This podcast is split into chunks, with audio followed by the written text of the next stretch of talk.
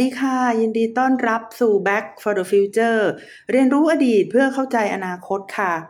สำหรับสัปดาห์ที่ผ่านมานะคะเเรื่องเหตุการณ์ที่น่าสนใจนะคะ ก็น่าจะเป็นเรื่องที่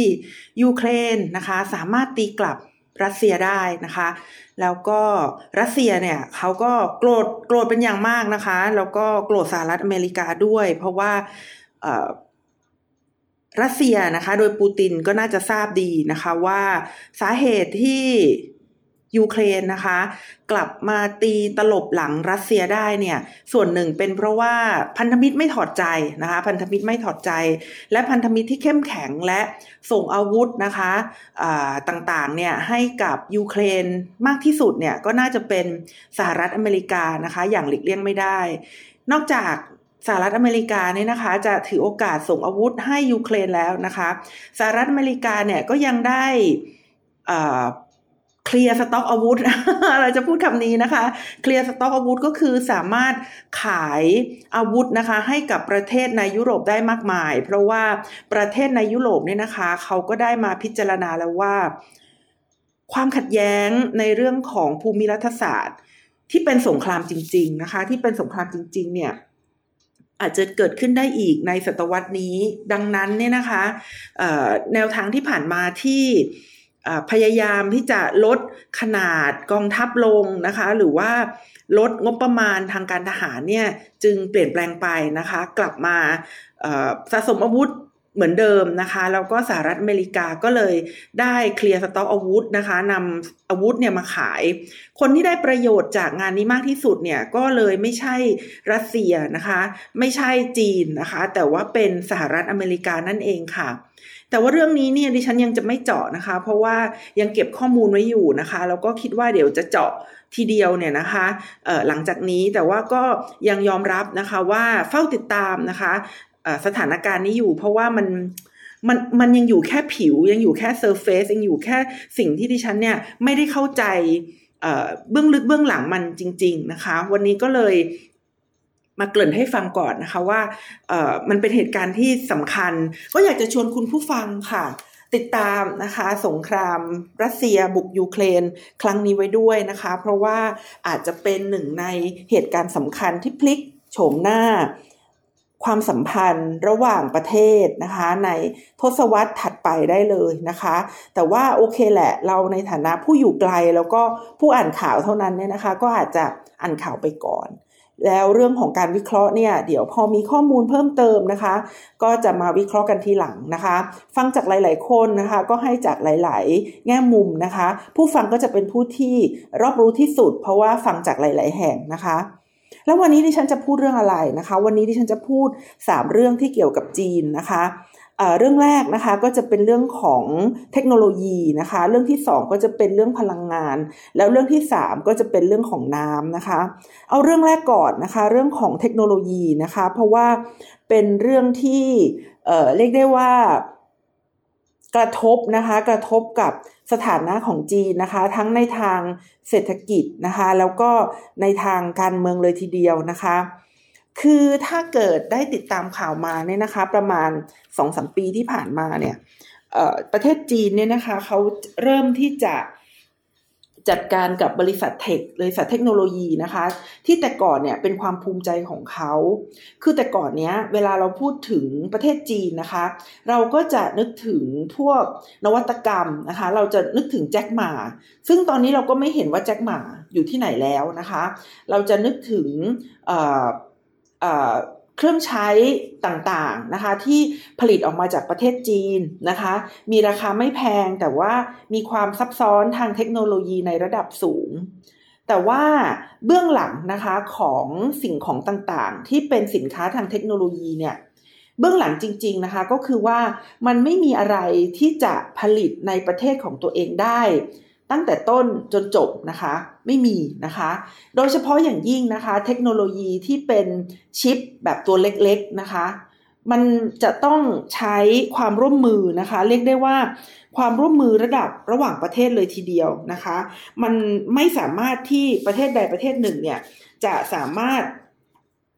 ผลิตสินค้าที่เป็นชิปนะคะ โดยเฉพาะชิปเล็กๆเนี่ยนะคะ ผลิต ผลิตจากประเทศใดประเทศหนึ่งไม่ได้เลยเลยจริง ๆนะคะ ยกตัวอย่างเช่นชิปนะคะชิปที่ที่ฉันเล่าให้ฟังนี่แหละเอ่อซึ่งเป็นส่วนประกอบที่สำคัญมากๆเลยนะคะ ในการเปลี่ยนแปลงโลกนะคะ ไม่ว่าจะเป็นเรื่องของคอมพิวเตอร์ควอนตัมนะคะหรือว่า AI นะคะหรือว่ารถยนต์ไร้คนขับนะคะโดรนนะคะหรือว่า จริง ๆ แล้วแม้แต่หม้อหุงข้าวก็ยังมีชิปนะคะ แต่ว่าชิปในหม้อหุงข้าวเนี่ยอาจจะไม่ใช่ชิปที่มีความสลับซับซ้อนใด ๆ มากมายนะคะ อาจจะเป็นชิปธรรมดาธรรมดานะคะ แต่ว่าถ้าเป็นชิปที่มีความสลับซับซ้อนเนี่ยลองนึกถึงนะคะเเครื่องจักรเนี่ยนะคะส่วนใหญ่ก็จะต้องมาจากประเทศที่มีเทคโนโลยีทางด้านการผลิตเครื่องจักรนะคะ ในที่นี้ก็จะ เป็นประมาณว่าญี่ปุ่นนะนะคะแล้วก็เนเธอร์แลนด์นะคะก็จะเป็นประเทศที่ส่งออกเครื่องจักรนะคะในการผลิตชิป ส่วนสารเคมีนะคะในการผลิตชิปพวกกัดกัดกล่อนต่างๆเนี่ยนะคะ ก็จะมาจากประเทศเยอรมนีนะคะ ส่วนการประกอบนะคะการประกอบเนี่ยก็จะมาจากส่วนใหญ่นะคะก็จะมาจากจีนนะคะแล้วก็มาเลเซียนะคะ แล้วก็ผู้ผลิตเนี่ยนะคะชิปต่างๆเนี่ยนะคะ จึงอยู่ในโครงสร้างนะคะของโลกาภิวัตน์ในสมัยเก่า ก็คือโลกาภิวัตน์ที่เป็นเสรีนะคะโลกาภิวัตน์ที่มีความไว้เนื้อเชื่อใจนะคะ แล้วก็เป็นโลกาภิวัตน์ที่ทุนต่างๆเนี่ย สามารถเคลื่อนไหวได้อย่างเสรี โดยไม่มีการแบ่งเป็นพักเป็นพวกนะคะ แต่เนื่องจากจีนเนี่ยนะคะกับอเมริกาเนี่ยนะคะสองประเทศเนี้ยเขาเริ่มเริ่มที่จะมีความไม่ถูกใจกันนะคะ มีความเผชิญหน้ากันนะคะ มา มาสักพักหนึ่งแล้วนะคะ แล้วจนในที่สุดในปี 2016 นี่นะคะ สหรัฐอเมริกาเนี่ยเขาก็ได้ออกนโยบายที่เป็นเรื่องเป็นราว ในการที่จะตัดจีนออกไปจากระบบห่วงโซ่การผลิตของเขานะคะ ซึ่งในตอนนั้นเนี่ยดิฉันคิดว่ามันเป็นไปไม่ได้นะคะ เพราะว่าสินค้าต่างๆ เนี่ย มันไม่ได้ผลิตที่ประเทศจีนประเทศเดียว สินค้าต่างๆ ก็ไม่ได้ผลิตที่สหรัฐอเมริกาประเทศเดียว ประเทศต่างๆ เนี่ยเขาผลิตสินค้ามา แล้วก็นำมาประกอบกันก็คือก็คือแต่ละประเทศนี่ก็จะผลิตบางสิ่งแล้วก็มาประกอบกันให้เป็นสิ่งของที่เป็นสินค้าจบนะคะสินค้าตัวสุดท้ายเนี่ย ดังนั้นการที่จะตัดจีนออกไปจากระบบเนี่ยมันมันจึงไม่ใช่สิ่งที่ ไม่ใช่สิ่งที่จะเกิดขึ้นง่าย ๆนะคะ แล้วดิฉันก็ได้ไปคุยกับอาจารย์ท่านหนึ่งนะคะ ท่านก็มีหลักฐานซึ่งเป็นข้อมูลที่ท่านไปดูมาจากแหล่งข้อมูลนะคะเขาบอกว่าแม้ว่าสหรัฐอเมริกากับจีนเนี่ยจะประกาศสงครามทางการค้ามาประมาณตั้งแต่ปี 2016 นะคะ มาถึงวันนี้ก็ 6 ปีแล้วเนี่ย ปรากฏว่าการค้าของสองประเทศไม่ได้ลดลงนะคะ การค้าของทั้งสองประเทศไม่ได้ลดลง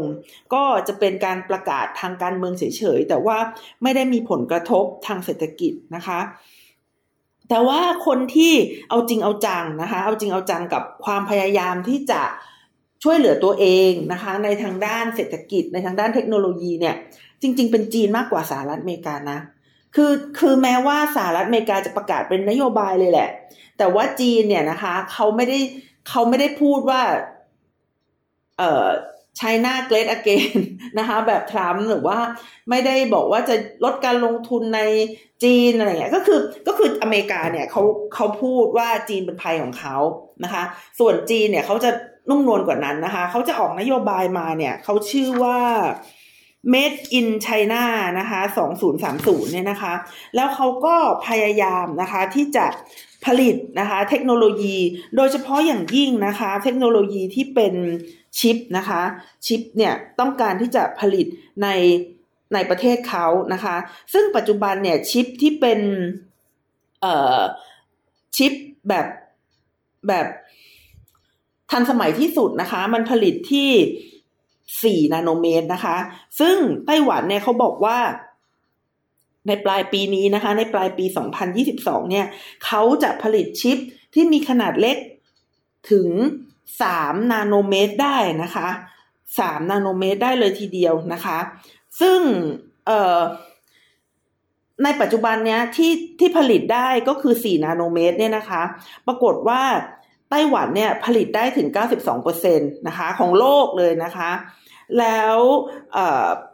เกาหลีใต้เนี่ยนะคะผลิตได้8%นะคะ ในขณะที่จีนเนี่ยผลิตชิปที่เล็กที่สุดเนี่ยนะคะ ผลิตได้แค่ 7 นาโนเมตรนะคะ 7 นาโนเมตรเท่านั้น ซึ่งมันก็เป็นสัดส่วนที่ต่างกันพอสมควรนะคะ จนกระทั่งทำให้จีนเนี่ยนะคะ อยู่ในสภาวะที่โอ้โหสู้เขาไม่ได้นะคะ แล้วชิปเนี่ย มันไม่ใช่สิ่งที่มันจะขโมยเทคโนโลยีกันง่ายนะคะ คือคือเราเคยดูหนังนักสืบสมัยก่อนใช่ไหมที่เขาจะขโมยอะไรอะอะไรเฟมิอะไรอะไรสักอย่างหนึ่งอะที่ที่แบบว่ามันเล็กๆ แล้วก็ต้องไปขโมยกัน แล้วก็ต้องเป็นสายลับอะไรซึ่งกันและกันเนี่ยนะคะ คือคือชิปเทคโนโลยีชิปเนี่ยมันมันไม่ได้ขโมยกันง่ายๆ แบบได้สูตรมาแล้วจะทำได้เลยสูตร อาวุธนิวเคลียร์อะไรมันมันไม่ใช่อย่างนั้นนะคะ แต่ว่ามันจะต้องมีทั้งสูตร มีทั้งเครื่องจักรที่จะสามารถผลิตได้ มีทั้งการก้าวของเทคโนโลยีที่ที่จะต้องเริ่มต้นตั้งแต่ตั้งตั้งแต่เทคโนโลยีพื้นฐานอะแล้วก็ก้าวขึ้นไปจนกระทั่งเป็นเทคโนโลยีที่สลับซับซ้อนพอที่จะผลิตชิปมาได้นะคะ ดังนั้นการที่จะไปขโมยหรือว่าไปหยิบไปหยิบข้อมูล ผลิตชิปที่เล็ก แล้วคิดว่าจะเอามาก๊อปปี้แล้วผลิตที่ประเทศเราได้เนี่ยนะคะ มันมันเป็นเรื่องที่เป็นไปไม่ได้นะคะ ถึงแม้ว่าโอเคแหละ จะมีโรงงานนะคะ จะมีเทคโนโลยีจะมีอะไร แต่ว่าส่วนประกอบอื่น ๆ เช่นสารเคมีก็ผลิตไม่ได้นะคะ หรือว่าเครื่องจักร นะคะ บางส่วนเนี่ยที่จะต้องอัปเกรดเนี่ยโรงงานที่อยู่ที่ญี่ปุ่น หรือว่าอยู่ที่เนเธอร์แลนด์เนี่ยไม่ยอมส่งของอัปเกรดมาให้ เราก็ทำไม่ได้นะคะ ดังนั้นการผลิตชิป และการพัฒนาเทคโนโลยีเนี่ยมันจะต้องพัฒนาในโลกที่เป็นมิตรต่อกันนะคะ ในโลกที่เป็นเสรี ในโลกที่อยู่บนพื้นฐานของสันติภาพนะคะะดังนั้นเนี่ยสิ่งที่จีนทำเนี่ยก็จึงเรียกได้ว่า เอ่ออาจจะไปผิดทางสักนิดนึงนะคะ คือดิฉันได้ข้อมูลมาเนี่ยว่าจีนเนี่ยนะคะ ได้ลงทุนในธุรกิจที่เป็นเทคโนโลยีเนี่ยนะคะ สูงถึงเอ่อหมื่นล้านเหรียญสหรัฐนะคะหมื่นล้านเหรียญสหรัฐเนี่ยนะคะ เพื่อที่จะให้สามารถ ก้าวทันประเทศที่เป็นผู้นำนะคะในทางด้านเทคโนโลยีอย่างเช่นสหรัฐอเมริกาเกาหลีใต้นะคะหรือว่าไต้หวันเนี่ยนะคะพยายามที่จะทำให้ได้นะคะ แต่ปรากฏว่าเงินที่หวานลงไปเนี่ยมัน มันไม่ได้เข้าไปสู่อุตสาหกรรมเทคโนโลยีที่แท้จริงนะคะมีบริษัทหนึ่งนะคะ ชื่อ ชิงหัวยูนิกรุ๊ปนะคะ ชิงหัวยูนิกรุ๊ปเนี่ย เออเขาก็ได้เงินจากโครงการนี้ของรัฐบาลมากเลยนะคะ แล้วเขาก็บอกกับรัฐบาลว่าเขาจะไปพัฒนาธุรกิจนาโนเนี่ยนะคะ นาโนชิปเนี่ย แต่ปรากฏว่าเขาไม่ได้เอาเงินไปทำแบบนั้นนะคะ คือถ้าเกิดไปดูเบื้องหลังนะคะของของบริษัทนี้เนี่ยจริงๆเน่ะเขาเป็นบริษัทที่ผลิตพวกสินค้าแฟชั่นต่างๆนะคะ ซึ่ง ใช้ฝีมือนะคะ แต่ว่าไม่ได้ใช้เทคโนโลยี ดิฉันไม่แน่ใจว่าเขาเอาเงินไปแล้วไปทำแล้วมันทำไม่สำเร็จเลยโดนเล่นงานหรือว่าเขาเอาเงินไปแล้วไปใช้จ่ายส่วนตัวจริง ๆนะคะ หรือว่านำไปแบ่งให้กับเจ้าหน้าที่ของภาครัฐนะคะ ซึ่งก็เป็นการคอร์รัปชันก็เลยทำให้ไม่สามารถพัฒนาเทคโนโลยีชิปออกมาได้ ดิฉันไม่แน่ใจ เพราะว่าการสืบสวนคดีต่างๆ ในจีนเนี่ยเขาก็ค่อนข้างที่จะเป็นความลับนะคะ แต่ผลนะคะผลก็คือว่า เงินที่ได้ใส่เข้าไปในอุตสาหกรรมเทคโนโลยี แล้วคิดว่าจะสามารถพัฒนาเทคโนโลยีขึ้นมาได้เท่าเทียมกับประเทศที่เป็นหัวนะคะ ทางด้านเทคโนโลยีเนี่ยมันก็เป็นไปไม่ได้นะคะ อย่างน้อยก็ในช่วงปัจจุบัน ทีนี้ทำไมจีนถึงต้องการชิปนักหนานะคะ สาเหตุที่จีนต้องการชิปมาก ๆเนี่ยนะคะ เพราะว่าเอ่อชิปเนี่ยจะเป็นทั้งเครื่องมือนะคะ ในเรื่องของ ความก้าวหน้าทางเทคโนโลยี ความก้าวหน้าทางเศรษฐกิจ และที่สำคัญที่สุดก็คือ ความก้าวหน้าทางอุตสาหกรรมทหารนะคะ ซึ่งจะเป็นตัวที่บ่งบอกสถานภาพของจีนในเวทีโลกนะคะ คือตราบใดที่คุณยังต้องซื้อเทคโนโลยี ตราบใดที่คุณยังต้องซื้ออชิปมาแล้วก็มาใส่ในหัวรบของคุณเนี่ยนะคะ แต่ใดที่คุณต้องซื้อหรือพึ่งพาประเทศอื่นเนี่ย จริงเขาก็จะรู้สึกว่ามันไม่ มันไม่มั่นคงนะคะ มันไม่มั่นคง เพราะว่าประเทศต่างๆ ที่ผลิตพวกนี้ได้ในส่วนใหญ่เนี่ยเป็นประเทศที่อยู่ตรงกันข้ามกับอุดมการทางการเมืองของจีนทั้งนั้นนะคะ และจีนก็ไม่ได้ต้องการที่จะเปลี่ยนแปลงไปเป็นประชาธิปไตย ดังนั้นการที่จีนจะต้องพึ่งพาประเทศประชาธิปไตย ในเรื่องของชิป จึงเป็นเรื่องของความไม่ มั่นคงนะคะในทางด้านอุดมการความไม่มั่นคงในทางด้านการเมืองอย่างแน่นอนค่ะ วันนี้จีนก็ยังมีอุปสรรคนะคะ ในทางด้านการพัฒนาเทคโนโลยีนะคะ ก็เดี๋ยวมาดูกันนะคะว่าในเรื่องอื่นๆนี้จะเป็นยังไงนะคะ อีกสองเรื่องที่ดิฉันหาข้อมูลมาแล้วก็เป็นห่วงนะคะ ก็คือเรื่องพลังงานและเรื่องน้ำนะคะ มาต่อด้วยพลังงานนะคะ คือ ดิฉันดูในเรื่องของพลังงานในจีนแล้วก็กังวลนะคะ คือจริง ๆ แล้วปีที่แล้วเนี่ย ถ้าใครได้ฟังพอดแคสต์ของดิฉันแล้วยังจำได้เนี่ย ก็จะทราบว่าดิฉันได้รายงานว่าเกิดไฟดับนะคะในจีนเนี่ยเป็นวงกว้างเลยทีเดียวนะคะ ในช่วงปลายปีที่ผ่านมาสาเหตุนะคะ ก็มีมาจากหลายสาเหตุ สาเหตุที่สำคัญสาเหตุหนึ่งก็คือว่าก่อนหน้านี้นะคะ จีนเนี่ยเขาได้พยายาม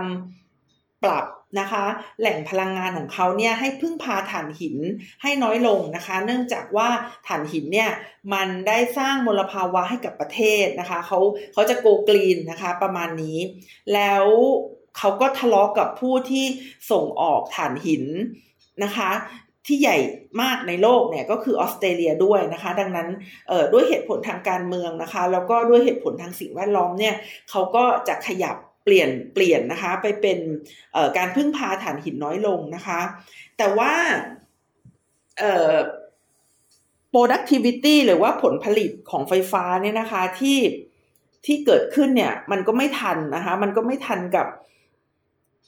ความต้องการใช้งานนะคะ ความต้องการใช้งาน จากสถิติเนี่ยนะคะ ปีที่แล้ว ปีที่แล้วเนี่ยนะคะ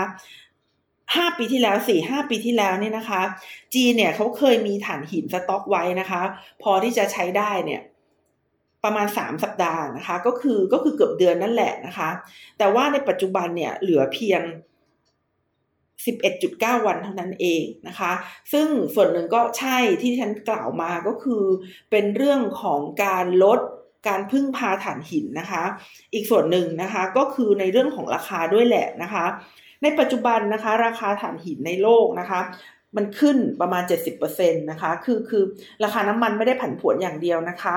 ราคาถ่านหินก็ผันผวนด้วยนะคะ โดยที่มีราคาเนี่ยที่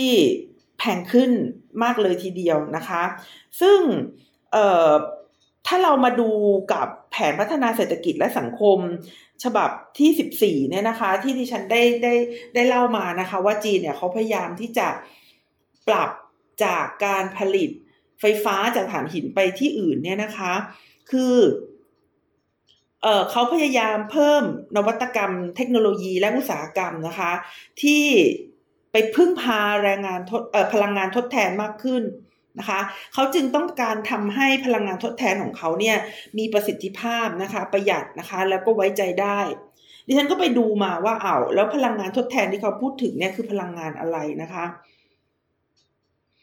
เป็นพลังงานไฮโดรเจนนะคะ เป็นพลังงานไฮโดรเจนที่ฉันก็กลัวมาก เพราะว่ามันมันอันตรายนะคะ มันอันตรายแล้วก็ดิฉันก็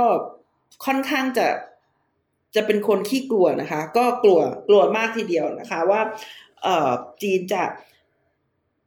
เปลี่ยนนะคะ เปลี่ยนจากเชื้อเพลิงฟอสซิล ก็คือพวกถ่านหินน้ำมันก๊าซธรรมชาติอะไรพวกนี้นะคะ ไปเป็นพลังงานไฮโดรเจนนะคะ จะ จะเกิดขึ้นหรือไม่จะมีปัญหาอะไรหรือไม่นะคะ แต่ก็อยู่ในแผนเขานั่นแหละเขาคงจะต้องทำสำเร็จภายในปี 2025 นะคะสองนะคะก็คือนโยบายส่งเสริมโลคาร์บอนที่ที่ฉันบอกไปนะคะ แล้วก็สามนะคะก็คือเรื่องของเอ่อพลแหล่งพลังงานที่จะต้องมีความยืดหยุ่นมากขึ้นนะคะ ทีนี้ตอนนี้เนี่ยนะคะ พลังงานน้ำในจีนเนี่ยก็ก็ ก็ลดลงนะคะ ก็ลดลงนะคะ สาเหตุก็เพราะว่าแรงนะคะ แล้วที่ฉันก็จะพูดเป็นเรื่องต่อไปนะคะ ก็คือเรื่องน้ำนี่แหละค่ะ จริง ๆ แล้วที่ที่ฉันอ่านมาเนี่ยทั้งเทคโนโลยีทั้งพลังงานแล้วก็ทั้งน้ำเนี่ยนะคะ เรื่องที่อันตรายแล้วก็แย่ที่สุดนะคะ ก็คือเรื่องของน้ำเพราะว่าปัจจุบันนี้นะคะ จีนมีปัญหาน้ำอย่างหนัก แล้วน้ำเนี่ยนะคะ เป็นแหล่ง ทั้งแหล่งอาหารนะคะ แล้วก็เป็นทั้งแหล่งของพลังงานด้วย เพราะว่าจีนเนี่ยเขามีเขื่อนหลายแห่งที่ผลิตกระแสไฟฟ้านะคะ จาก พลังงานน้ำดังนั้นเมื่อขาดน้ำเนี่ยนะคะ ก็จะขาดอาหารด้วยนะคะ แล้วก็ขาดพลังงานด้วยนะคะ ซึ่งจะส่งกระทบผลกระทบนะคะ ต่ออุตสาหกรรมในในจีนด้วย เพราะว่าอุตสาหกรรมในจีนก็ต้องใช้พลังงานนะคะ ไม่มีโรงงานไหนที่เปิดขึ้นมาโดยไม่มีไฟใช่ไหมคะ ดังนั้นยิ่งถ้ามีพลังงานหรือว่ามีเชื้อเพลิงเนี่ยน้อยลงก็จะเกิดผลกระทบต่อ สินค้าอุตสาหกรรมนะคะ ส่งผลกระทบต่อเศรษฐกิจโดยรวมนะคะ ซึ่งดิฉันคิดว่าปัญหาน้ำในจีนเนี่ยอาจจะแย่กว่าโควิด -19 อีกนะ คือโควิด -19 ก็ว่าแย่แล้วนะคะ ที่คนเนี่ยจะต้องถูกปิดเมืองคนเป็นโควิดแค่ร้อยห้าสิบหกคนเนี่ยจะต้องปิดเมืองเออเฉิงตูทั้งหมดเนี่ยอาจจะคิดว่าแบบเออแย่แล้วนะ แต่ว่าจริง ๆ แล้วการขาดแคลนน้ำในจีนเนี่ยเป็นปัญหาที่ แย่มากกว่าอีกนะคะ สาเหตุที่มันแย่มากๆเนี่ยก็เพราะว่าน้ำเนี่ยนะคะ มันทดแทนด้วยแหล่งพลังงานอื่นไม่ได้นะคะ มันมันถ้าเกิดขาดน้ำแล้วจะหาอะไรมันมันหาไม่ได้นะคะ แล้วปัจจุบันเนี่ยนะคะ ดิฉันก็ไปหามาว่าจีนเนี่ยเขาใช้น้ำเนี่ยเท่าไหร่นะคะ ก็คือปัจจุบันเนี่ยอยู่ที่ประมาณสิบ ล้านบาร์เรลต่อวันนะคะ ก็คือมากกว่าน้ำมันถึงเจ็ดร้อยเท่านะคะ มากกว่าน้ำมันถึงเจ็ดร้อยเท่านะคะเอ่อมันมีข้อมูลที่ไม่น่าเชื่อบางอย่างนะคะ ก็คือไอภาษาอังกฤษเขาเรียกว่า per capita available water supply นะคะ หรือว่าแหล่งน้ำแหล่งน้ำที่ แหล่งน้ำต่อคนนะคะ แหล่งน้ำที่ใช้ได้ต่อคนเนี่ยนะคะ แหล่งน้ำที่ใช้ได้ของคนในปี 2020เนี่ยนะคะ ในทางตอนเหนือเนี่ยมีเพียง 253 คิวบิกเมตรนะคะ ทีนี้ไอ้ไอ้253 คิวบิกเมตรเนี่ยมันมันเยอะหรือน้อยนะคะ ก็คือมัน มันน้อยกว่าครึ่งหนึ่งนะคะของคำจำกัดความของสหประชาชาติในเรื่องความขาดแคลนน้ำอีกนะคะ ก็คือถ้าเกิดใช้คำจำกัดความของของสหประชาชาติในเรื่องของแหล่งน้ำต่อคนเนี่ยนะคะก็จะถือว่าจีนเนี่ยมีปัญหาอย่างมากนะคะ โดยเมืองที่มีปัญหาเนี่ยก็เป็นเมืองใหญ่ เป็นเมืองอุตสาหกรรม เป็นเมืองที่มีประชากรหนาแน่นนะคะ อย่างเช่น ปักกิ่งเซี่ยงไฮ้เจียนจินอะไรพวกนี้เนี่ยนะคะ ถ้าเราไปดูเนี่ยนะคะ ประเทศที่คิดว่ามีน้ำน้อยๆเนี่ยนะคะ ก็คืออียิปต์นะคะ ปรากฏว่าอียิปต์เนี่ยมีแหล่งน้ำต่อคนนะคะ ที่ใช้ได้เนี่ยห้าร้อยเจ็ดสิบห้าร้อยเจ็ดสิบคิวบิตเมตรนะคะ แต่จีนมีแค่สองร้อยห้าสิบสามคิวบิตเมตรเนี่ย ก็ถือว่า น้อยกว่าอียิปต์ซึ่งเป็นประเทศที่มีทะเลทรายเนี่ยนะคะ ถึงครึ่งหนึ่งเลยทีเดียว แต่ก็อาจจะเถียงได้ว่าความหนาแน่นของประชากรจีนมีมากกว่านะคะ เมื่อพูดถึงความหนาแน่นของประชากรเนี่ยเราก็จะทราบว่าฮ่องกงเนี่ยก็เป็นหนึ่งในพื้นที่ของโลกนะคะ ที่มีความหนาแน่นของประชากรเนี่ยค่อนข้างที่จะมากนะคะฮ่องกงเนี่ยเขาประสบกับปัญหาน้ำมามาก่อนจีนตั้งนานแล้วนะคะเขาดิฉันก็เพิ่งทราบว่าเขาต้องใช้น้ำทะเลนะคะ น้ำทะเลมา มาทำความสะอาดห้องน้ำนะคะเอ่อแต่ว่านะคะแต่ว่าอย่างอย่างที่บอกไปนะคะว่าประเทศจีนเนี่ยเขามีโรงงานอยู่เยอะ แล้วโรงงานทุกโรงงานเนี่ยก็ต่างต้องใช้พลังงาน ถ้าน้ำน้อยเนี่ยมันจะต้องสร้างปัญหาพลังงานนะคะ ให้กับจีนอยู่นั่นเองนะคะอ่าแล้วนอกจากน้ำจะน้อยเนี่ยนะคะ คือน้ำสามสิบเปอร์เซ็นเนี่ยยังไม่เหมาะกับการกินนะคะ และสิบหกเปอร์เซ็นเนี่ยนะคะของปริมาณน้ำเนี่ยไม่เหมาะกับการใช้อุปโภคด้วยนะคะจีนเนี่ยนะคะก็เลยต้องลงทุนในการบริหารน้ำนะคะ ให้มีทั้งคุณภาพนะคะ และปริมาณมากขึ้นนะคะ แต่ปัญหาก็คือว่าโรงงานนะคะในจีนเนี่ยก็ยังปล่อยน้ำเสียอยู่นะคะ และ ในเรื่องของสารตกค้างในน้ำนะคะ ก็ได้พบข้อมูลนะคะว่าจีนเนี่ยนะคะใช้ปุ๋ยมากกว่าสหรัฐอเมริกาถึง 2.5 เท่านะคะ และใช้ยาฆ่ามาแมลงนะคะมากกว่า 4 เท่า แต่พี่ผ่านมานะคะจีนเนี่ยพยายามปกปิดปัญหาสิ่งแวดล้อม เพื่อไม่ให้ใครตั้งคำถามต่อพรรครัฐบาลนะคะพรรครัฐบาลก็คือพรรคคอมมิวนิสต์จริงๆ ก็มีอยู่พรรคเดียวนั่นแหละค่ะก็ จริง ๆ ข้อมูลอาจจะแย่กว่านี้นะคะ แต่ว่าไม่มีคนบอกนะคะ ก็ปัญหาก็คือว่าในประเทศที่เป็นเผด็จการเนี่ย ข้อมูลต่างๆเนี่ยที่เป็นข้อมูลที่เป็นข่าวร้ายเนี่ยนะคะ ประชาชนหรือผู้สื่อข่าวจะไม่รู้ จะรู้ทีเดียวก็ก็ถึงวันที่ถึงการละอวสานเลยนะคะ จริง ๆ สัปดาห์ที่ผ่านมาดิฉันเห็นเรื่องเอเวอร์กรีนด้วยแหละ แล้วก็จริง ๆ ก็อยากจะมาคุยด้วยแหละ แต่ว่าพอดีคุยเรื่องอสังหาไปแล้วหลายรอบนะคะ แล้วก็วันนี้เนื้อหาก็แน่น ๆอยู่นะคะ ก็เลยยังไม่ได้เอาเรื่องเอเวอร์กรีนเอเวอร์แกรนด์นะคะขอโทษ ยังไม่ได้เอาเรื่องเอเวอร์แกรนด์เนี่ยมาเล่าให้ฟัง เพราะว่าอ่านข่าวผ่านๆแล้วเห็นว่าเจ้าหนี้ไปยึดทรัพย์ของเอเวอร์แกรนด์นะคะไหนว่าจบแล้วไงนะคะเอเวอร์แกรนด์มันเป็นเออเรื่องบริษัทอสังหาริมทรัพย์ที่ที่งอนแง่นแล้วก็เตรียมล้มละลายมาตั้งแต่ประมาณในช่วงกุมภานะคะ แล้วก็ตอนนั้นดิฉันมีพอดแคสต์พูดเรื่องเอเวอร์แกรนด์นี่แหละนะคะแล้วก็สุดท้ายมันก็เงียบนะคะ แต่อย่างที่ดิฉันพูดว่าประเทศที่เป็น ประเทศที่มีเผด็จการประเทศที่ไม่โปร่งใสเนี่ยกว่าเราจะรู้ว่าปัญหามันคืออะไรเนี่ยก็วันวันสุดท้ายแล้วนะคะ วันที่ปัญหามันแก้ไขไม่ได้แล้วนะคะกลับมาเรื่องที่เรื่องน้ำนะคะ ก็คือว่าจากข้อมูลของดาวเทียมนะคะของ NASA GRACE เนี่ย เราพบว่าทางตอนเหนือของจีนนะคะ มีปัญหาน้ำมาก ๆ เลย ดิฉันก็ไม่แน่ใจว่าอีก กี่ร้อยปีเนี่ยนะคะ ไม่ไม่แน่ใจเหมือนกันเนี่ย ทางจีนตอนเหนือจะมีทะเลทรายเพิ่มมากขึ้นหรือเปล่านะคะ เพราะว่าน้ำเนี่ยถูกขุดนะคะแล้วก็สูบขึ้นมาใช้เนี่ยอย่างมากมาย โดยเฉพาะอย่างยิ่งนะคะ ในบริเวณที่คนหนาแน่น แถบตอนเหนือของของประเทศเนี่ยนะคะ ใน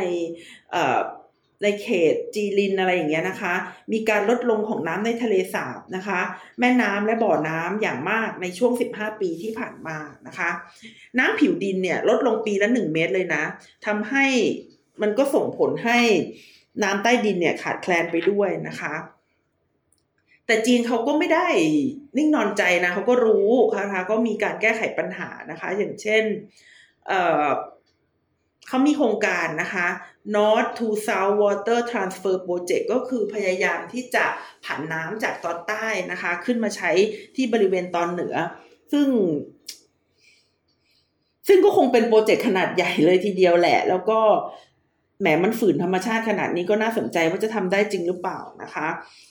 มีฝนเทียมด้วยนะคะ ประเทศเขาก็มีการเพิ่มมวลเมฆนะคะ เพื่อที่จะสร้างฝนเทียมด้วยนะคะ มีการย้ายแหล่งอุตสาหกรรมหนักจากตอนเหนือออกไปนะคะ เพื่อไม่ให้ใช้น้ำมากเกินไปนะคะ แล้วก็มีการลงทุนในการพัฒนาน้ำนะคะมากกว่าหนึ่งหมื่นล้านต่อไม่ใช่สิหนึ่งแสนล้านต่อปีนะคะหนึ่งแสนล้านแต่ว่าที่ฉันอ่านแล้วอ่านอ่านจากภาษาอังกฤษในสำนักพิมพ์พวกพวกที่เป็นอเมริกันก็เข้าใจว่าน่าจะเป็นดอลลาร์นะคะ แต่ว่าการแก้ปัญหาดังกล่าวทั้ง 4 ประการเนี่ยนะคะ ก็คือเรื่องของโปรเจกต์การการผันน้ำในเรื่องฝนเทียม การย้ายแหล่งอุตสาหกรรมหนัก แล้วการลงทุนในการพัฒนาแหล่งน้ำเนี่ยสี่อย่างเนี่ยมันก็ยังไม่พอนะคะ มันก็ยังไม่พอเนี่ยก็เลยมีการคาดหมายกันว่าแหล่งน้ำเนี่ยจะลดลงไปถึงหนึ่งในสี่ของประเทศนะคะ ภายในปี 2030 อันนี้ขนาดมีมีการแก้ไขปัญหาแล้วนะคะ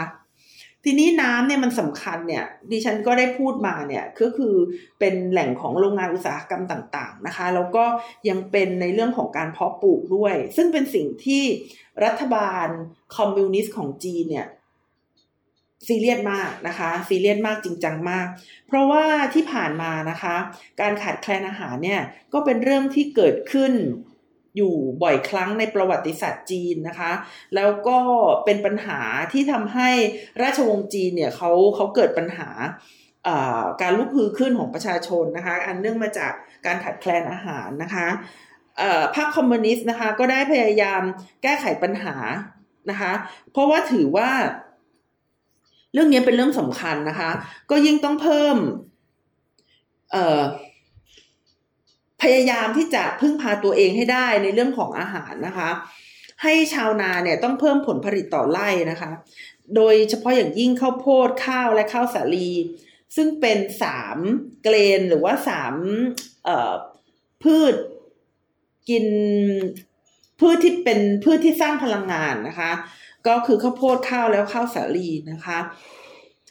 เอ่อ ได้มีการเชิญชวน ได้มีการให้รางวัล ได้มีการสนับสนุนนะคะ ให้ชาวนาเนี่ยผลิตสามอย่างเนี่ยข้าวโพดข้าวและข้าวสาลีให้มากขึ้น แต่ทำแบบนี้ได้เนี่ยนะคะ จะต้องจะต้องใส่บูสเตอร์ จะต้องใส่สิ่งที่เป็นสิ่งเข้าไปข้างในอะนะคะ อย่างมากนะคะ อย่างเช่น เอ่อน้ำ คือก็คือความพยายามที่จะแก้ไขปัญหา ความมั่นคงทางอาหาร สุดท้ายก็ไปสร้างความไม่มั่นคงทางอาหารนั่นแหละค่ะ เพราะว่าในการปลูกพืชพันธุ์ธัญญาหารขึ้นมาได้เนี่ย มันก็จะต้องใช้น้ำมากขึ้น แล้วก็ใช้ปุ๋ยมากขึ้น ใช้ยาฆ่ามาแมลงมากขึ้นนะคะเอ่อดาวเทียมดวงเดิมเนี่ยนะคะเขาก็บอกว่าในปี เอ่อ2003 นะคะ ถึง 2020 เนี่ยนะคะ จีนทางตอนเหนือเนี่ยเสียน้ำผิวดินเนี่ยนะคะ มากกว่า 2 เท่าที่ปักกิ่งใช้น้ำในแต่ละปีนะคะ ดังนั้นเนี่ยเพื่อที่จะปลูกพืชให้มากขึ้นนะคะ ชาวนาก็ต้องหาแหล่งน้ำแล้วทำยังไงล่ะ ในเมื่อน้ำผิวดินมันลดลงนะคะทางออกก็คือต้องขุดต้องขุดให้ลงไปให้ลึกกว่าเดิมนะคะ ก็ต้องเอาเครื่องปั๊มเนี่ยมาสูบน้ำใต้ดินนะคะ ให้ ให้เพิ่มขึ้นอีกนะคะ แม้ว่าตอนนี้นะคะเอ่อประเทศจีนเนี่ยนะคะจะมีเอ่อสต็อกนะคะของพืชพันธุ์ที่ที่ฉันเล่าให้ฟังเนี่ยมากที่สุดในโลกนะคะ แต่ว่าเอ่อก็อย่างที่ว่านะคะว่า ต้นเหตุหรือว่า ตัวที่เป็นคือพูดง่ายๆอะน้ำอะมันลดลงเรื่อยๆนะคะ ก็ยังไม่แน่ใจว่าจริง ๆ แล้ววิธีการในการเก็บสต็อกให้ได้มากที่สุดโดยการสูบน้ำมาอย่างอุตลุดไม่คิดหน้าคิดหลังแบบนี้ในที่สุดแล้วจะสร้างปัญหาในเรื่องอาหารนะคะ ให้กับให้กับจีนนะคะมากหรือเปล่า แล้วถ้าเกิดเอาน้ำไปมาก ๆ เนี่ย ก็ผลิตกระแสไฟฟ้าไม่ได้นะคะ เพราะว่าน้ำเนี่ยเป็น เป็นแหล่งพลังงานที่ที่เป็นพลังงานสะอาดนะคะ ถึงร้อยละเก้าสิบนะคะของ alternative energy ที่จีนใช้นะคะ ก็คือก็คือ ถ้าถ้าน้ำมันขาดเนี่ยเขื่อนมันก็จะผลิตกระแสไฟฟ้าไม่ได้ แล้วมันก็จะกระทบนะคะแล้วจีนไม่มีถ่านหินหรือนะคะ มีนะคะ มีถ่านหิน